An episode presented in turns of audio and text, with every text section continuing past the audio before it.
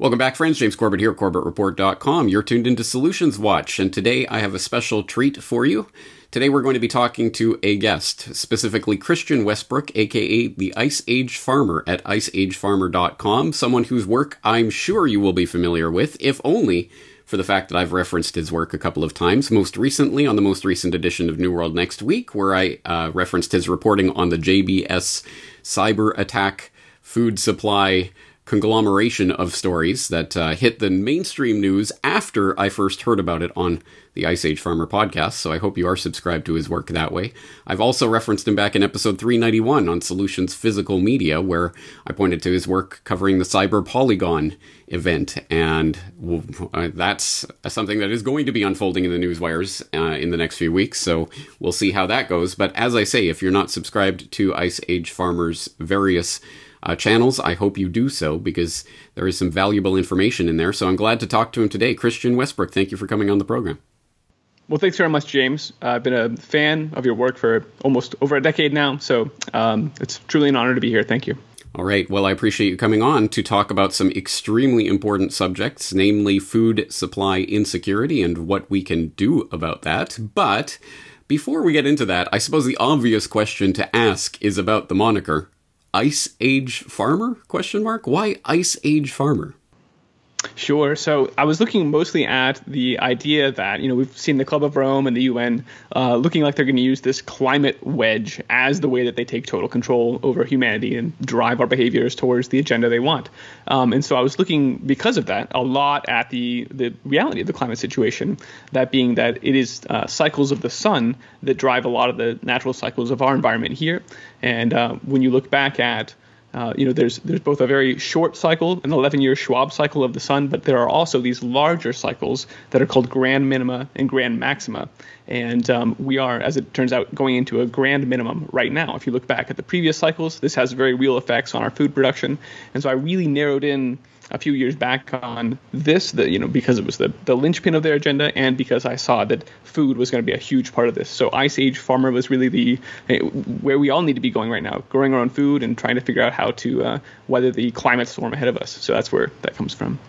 Well, I think you're exactly right to um, to locate the importance of the food supply, food security issues to this agenda. Uh, it's not something that I dwell on or have spent a lot of my research time on, but probably should, and increasingly so, because as you lay out in your research, it is becoming more and more central to the the agenda as it pushes forward. And in order to let me use the inevitable joke uh, set the table for today's conversation, I wanted to take a look at a couple of documents that you've pointed out in your work that I think are worth talking about. One of them is Reset the Table Meeting the Moment to Transform the U.S. Food System by our pals at the Rockefeller Foundation. And The Man Behind the Curtain, the Gates Foundation's influence on the UN Food Systems Summit. These are two documents that I've discovered through your work that I think quite obviously lay out part of what this agenda is about, but perhaps you can put it on the table for us. What what is what are these documents? What do they point out to us about where this agenda is heading? Sure. So the, the, Rockefellers reset the table, which continues to say how to meet the moment to fundamentally transform the U.S. food system, uh, is one of these set of documents. There's one sort of takes different forms around the world. There's one in the EU that's called Farm to Fork, how we're going to create a sustainable, equitable situation. Uh, China's got a version uh, called uh, Clean Your Plate, uh, and they sort of codify in their own local ways the, the words and the, the, the, ideas we've seen flowing down from the UN, and again, indeed, from the Club of Rome before them, uh, that we need to be eating bugs in order to save the planet and these sorts of things. Um, it's really, it's, it's sort of written in the kind of globalist gobbledygook language that talks about stakeholders and we're going to create this equitable, sustainable future.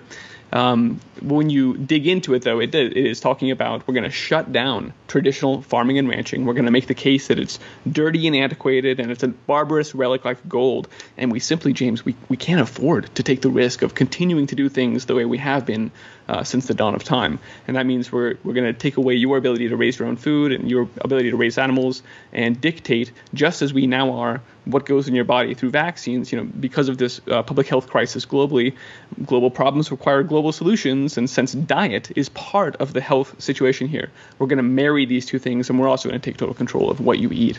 And so that's sort of what the document sort of it, it, sets out to do and starts chipping away at doing.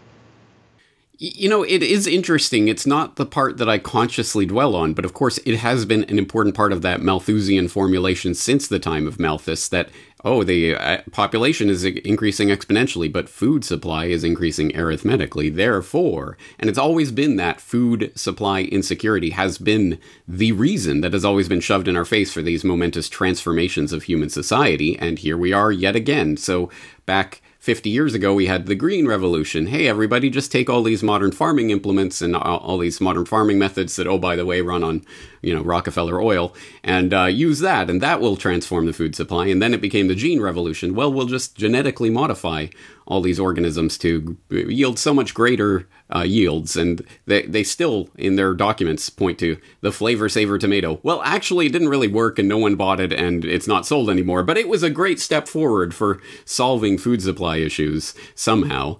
Uh, golden rice and all these other things that they've continued to promote.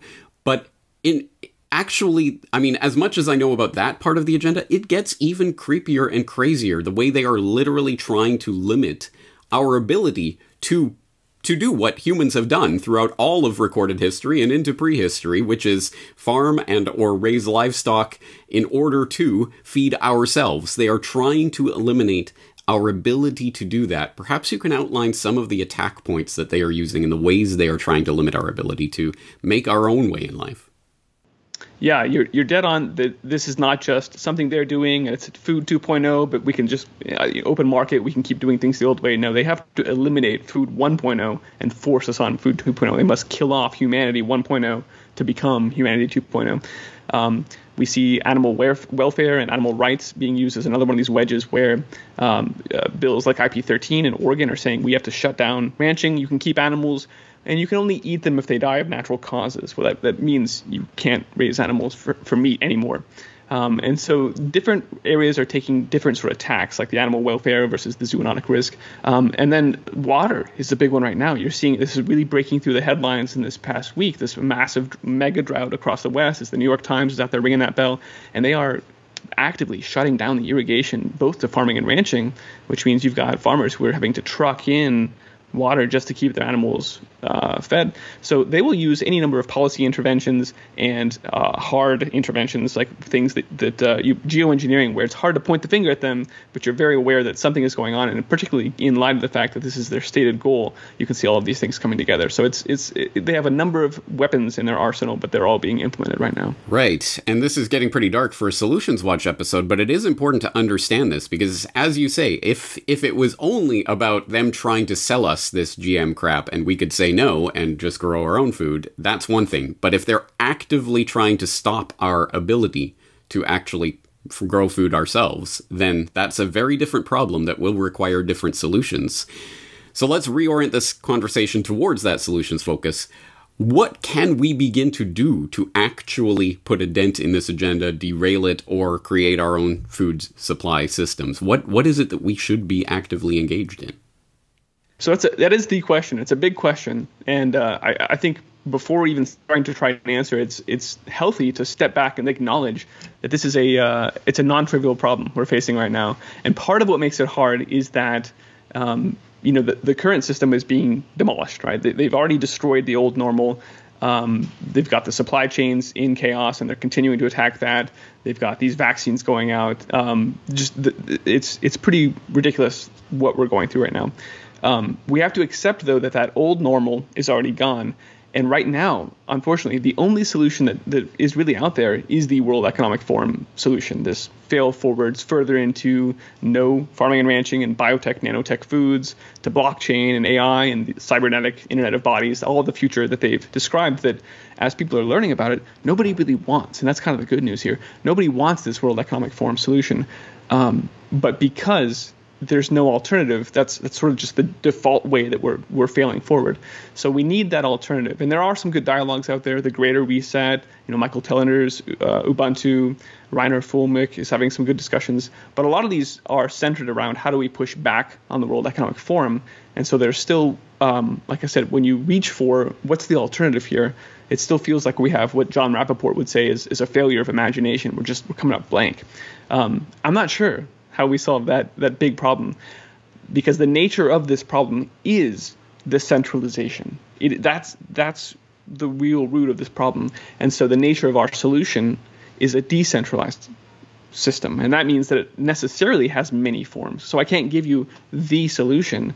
We can just talk about the idea that it involves massively decentralizing. And then we can sort of speak to some properties that any number of these pieces of the solution probably have. Um, go ahead. Well, I, I, was just going to say that it, that's uh, obviously that resonates with the message that I'm constantly putting out. Decentralization, disintermediation of the system that has been so carefully centralized to the point where the idea of cutting us off from our own ability to grow food is even possible or imaginable. That has never been even thinkable in human history up until this point, where now we are generally trained to be on the factory farming to supermarket supply line, where we're just going to the supermarket and there's this prepackaged meal and oh now it's synthetic lab meat. Okay whatever. Uh, that that that wouldn't have been possible in any previous era of human history. The problem the real root of the problem is that we have so thoroughly forsaken the alternative infrastructure for a decentralized distribution of food supply that most people are probably unaware of the options that are even around them about being able to buy directly from from ranchers or, or farmers in their own area because that that infrastructure has been so dilapidated. Um, how do yeah i mean i guess my my thoughts are along the lines of we have to build up that infrastructure now. We should have been doing it 10 years ago but hey how about now? Um, what, what do you think about that Absolutely, yeah. It was death by a thousand cuts in the name of convenience that got us here. Um, and so, yes, recognizing that that, um, that that the only way that they actually have power is by virtue of us depending on them and so that speaks to the obvious uh, first part of this uh, property of what these distributed solutions look like, which is self sufficiencies. We get off of these systems that they're destroying. So we start growing food, we start producing our own goods. There's a really a shift from consumption to production. And that's where I think at all levels, starting with our own and then moving out to your local economy and then uh, growing out from there, the shift has to happen. Um, so growing food is a huge part of that. I talk about that a lot. I always want to uh, name the five principles of good soil husbandry because that's just the most basic and effective way of uh, growing really good, nutritious food. Um, and it also works at any level, like your kitchen shelf, all the way up to your whole regenerative farm operation. Um, so I know we're short on time, so I'll just say check out those five soil principles. Maybe we'll come back at the end if we have time.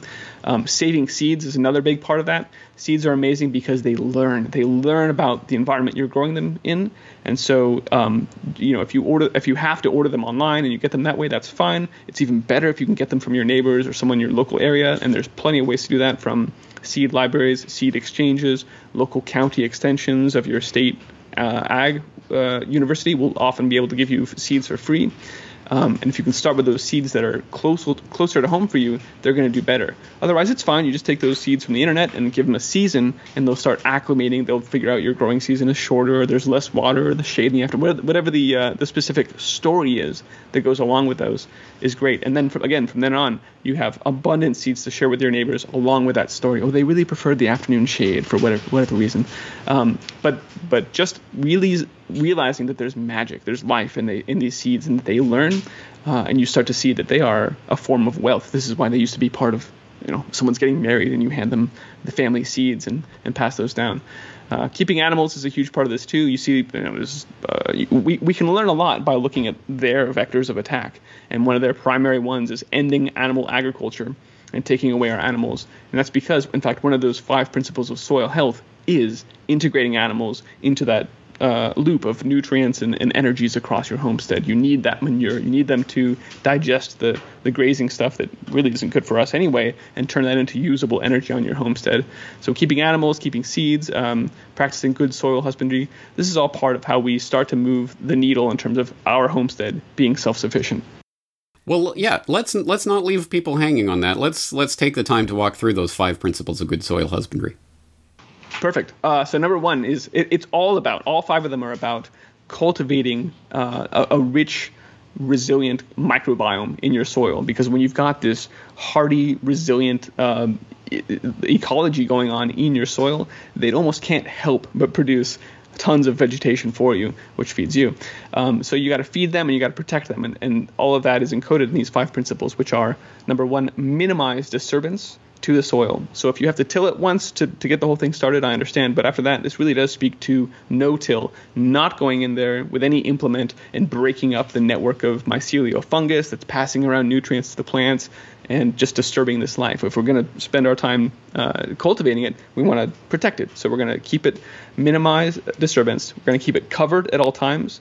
Gabe Brown calls this uh, armor for your soil. So it's just, um, you know, whether it's a mulch or something to keep the, the, the heat of the sun and the wind from spraying all your soil around, just keep it protected. Uh, and then beyond just keeping it covered, there's also the, the idea of keeping a living root in the soil at all times. This is why cover crops are really important, even in the off season, is that a plant is really the device by which the energy of the sun is captured and then fed out into the soil in the form of sugars and these exudates, these uh, rich um, solutions that the plants actually push out through their roots into the soil and then the web of life in the soil, all those mycorrhizal fungi and all these things move the, the nutrients around to wherever it needs to be, including to other plants in your garden. So this is this is you're building a highway system for energies and nutrients within your soil. It's really incredible. Um, four is maximizing biodiversity, which just means monocropping is the opposite of monocropping, right? Just one of one kind of uh, plant spread over everywhere. It's going to open you up to all kinds of disease. It's a very weak way. It's just a bad way of doing business, uh, and it's unnatural. Also, is sort of a, a good clue.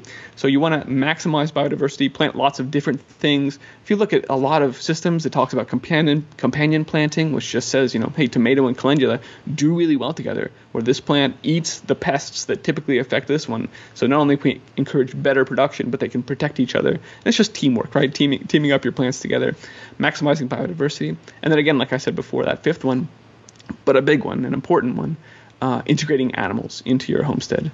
So uh, keeping the nutrients and getting that manure production is really it's just magical. I've got some rabbits, and by far the most explosive growth anywhere on my homestead. And usually, sometimes even by accident, it's not where I planned to have stuff grow, but it's because the rabbits were there for a time, and now it's just exploding with verdant life. And so, yeah, integrating animals is a huge thing. Obviously, such an important part of of this even i mean of course once you get into it and you're doing it eh, and knowing about these principles and how to apply them is important and then learning about your local terrain and the local factors etc but even just the experience of growing something is something that so many of us have been denatured from in the urban environments that we live in that we forget the fundamental abundance of the earth. And that these natural systems are are developed so that they they do work with each other and these things work in concert to produce life that we then benefit from the wealth of that abundance is itself it is a miraculous thing that we have become so denatured from that we don't even connect to it. We don't even see it on a daily basis. So i think just connecting with the soil at all is i think important for for rooting us in this um, which speaks uh, uh, to something that you mentioned earlier which is that mostly when you lay it out for people in this way and what the World Economic Forum and their cronies are aiming at with this transformation of the food system, most people are revolted by it or put off by it or have second thoughts about it. But that's generally not the way people will encounter this. They will encounter it through the media, the sort of second or third hand media coverage that stem from these types of UN and, and EU and Rockefeller Foundation reports. It filters down through the media in ways that sound so wonderful. Oh, we're going to feed the world with all this abundance from this genetically modified nonsense and all of this sort of stuff. So I think that speaks to the point that narrative is an exceptionally important part of of this solution, whatever it looks like. If people don't understand why they even need to be opposed to this agenda, then how will they ever think of how to oppose this agenda? Um, and I think this connects into what you were talking about at that Greater Reset conference that you mentioned earlier. You're talking about the greater food transformation and intention and our intention going into this and what kind of thing we're trying to create. Um, it, it sounds you know mystical or woo woo, but it's I think there's something really there that the intention that we bring into something, the love that we use to help bring about this abundance is an important part of this and something that again reconnects us to nature. That's a lot, and I'm not sure I have a question mark at the end of that, but if there's anything there you'd like to respond to, please do. Yeah, no, that, great points. I especially like the use of the word denaturing people from what they're used to. It's, it's a huge part of the transhumanist agenda is to divorce us from the land, to, to separate us even further from our from, from what our food is. And um, like we said, if you're going to eliminate human 1.0, well, food is a big part of our traditions. All of our holidays are associated with harvest calendars, and you know, like it's it really is an innate part of of our culture and what makes us who we are. So yeah, destroying those bonds, separating us from our food and our soil is a huge part of that. Um, and uh, and yes, also we have to spread the word, and that's why I think education is a big part of that. Let me actually circle back to that in one second because you mentioned also the greater food transformation, and the essence of that is that there is uh, is the idea that by virtue of doing all the things we just talked about on your own homestead, because it's the right way to, to be, because it's the better way to grow to eat, right? Because it removes your dependence on the systems. So we're doing it for all the right reasons, and also because by virtue of doing this yourself, as other people also do uh, do the same thing, there is an emergent decentralized food system like the one we wish we could just create overnight, but it, it doesn't, you know, we can't do that. You'd have to have a magic wand or you'd have to have a central control, which is the, the, the first problem in the beginning, right? So um, you really can't just divine that itself. It's it, it, emerges by virtue of us all doing the right thing. So I think that's an important point that um, that's sort of the inductive case. How your local economy emerges is fr- an interdependent, well constructed, um, functioning local economy is is comprises many independent, uh, indiv- self-sufficient individuals. So that's why we all are having to make that that switch from consume to produce. And moreover, those of us that are having this conversation now have to be doing it in such a way that we are able to help other people nearby make that same transition as they sort of figure out, oh, this this whole thing's burning down. I need to start growing my own food. I need to start harvesting lumber, whatever it is that, that they're ready to do. If we can be there before the supply chain has completely collapsed, right, to help them equip themselves and make that transition themselves, then we're all better off for it. Um, so yeah, so the, the when you talk about the local economy, I think anything that we can do to support local food systems, uh, bolster and protect those producers, uh, but not just of food, really of anything, and uh, and advocating for solutions like the one actually that you mentioned in your talk at the Greater Reset about the uh, the local currency that was created was a script created in a town in Austria that really demonstrated, you know, this is, and this is why it's such an important historical data point, is that this isn't just some dude on the internet saying, oh, we can print money and we'll be, well, maybe we'll be all right. No, this is a historically tried and tested, true, really worked, even among Weimar style hyperinflation, taking down a national currency. There were pockets of people who thrived because they printed local script and had the proper incentives to keep the, the velocity of money up. That was just such an amazing case study to bring up like that. Um, that uh, that the, it is possible for us to thrive even as the big system is collapsing, and it's you know that can happen, and we can be all right. And so that's kind of a nice just sort of thing to realize there. Um, but yes, so then when we talk about education, I do think this is a linchpin as well because if we go do the right things, but these other people are falling further into the WEF agenda, and they've really been, unfortunately, they've been weaponized against us. So they're advocating for them to take our animals from us because it's too dangerous. They're advocating for us to eat bugs to save the earth from cow farts, right? They, they, that's what I mean when I say they've been weaponized. So we can't just stop at doing the right thing ourselves. We actually have to get a little, a little uncomfortable. We have to go out and try and push these people in the right direction. You can call that outreach or education, real journalism, information activism. Um, it's I mean again the good news is that people don't want like you just said again people don't want these WEF solutions. It's pretty unpopular Bill Gates is tremendously unpopular right now. So we just need to make sure that people are aware there are viable alternatives like that historical data point. Here's some examples of other systems that would work. Um, and yeah, we got to make ourselves uncomfortable. We got to be talking to everybody constantly and moving that Overton window back to somewhere that's acceptable. I think enforcing the Overton window that you want to live in is is perhaps a new concept, but it's one we need to get familiar with real soon here because uh, we got to get the conversation back to a healthy place. And radical authenticity is also part of the solution because that helps to do that. When we just look at people and say, "This is crazy," these I mean, this is stuff is out of control. I want no part in working at big tech when we're building a prison for humanity. I want no part for my children to go to these schools where they're now using real-time tracking to monitor social behavioral indicators. I I'm not putting my kid in that. I'm not going to take part in this bug food, right? We just we radically opt out and remove our consent from the system.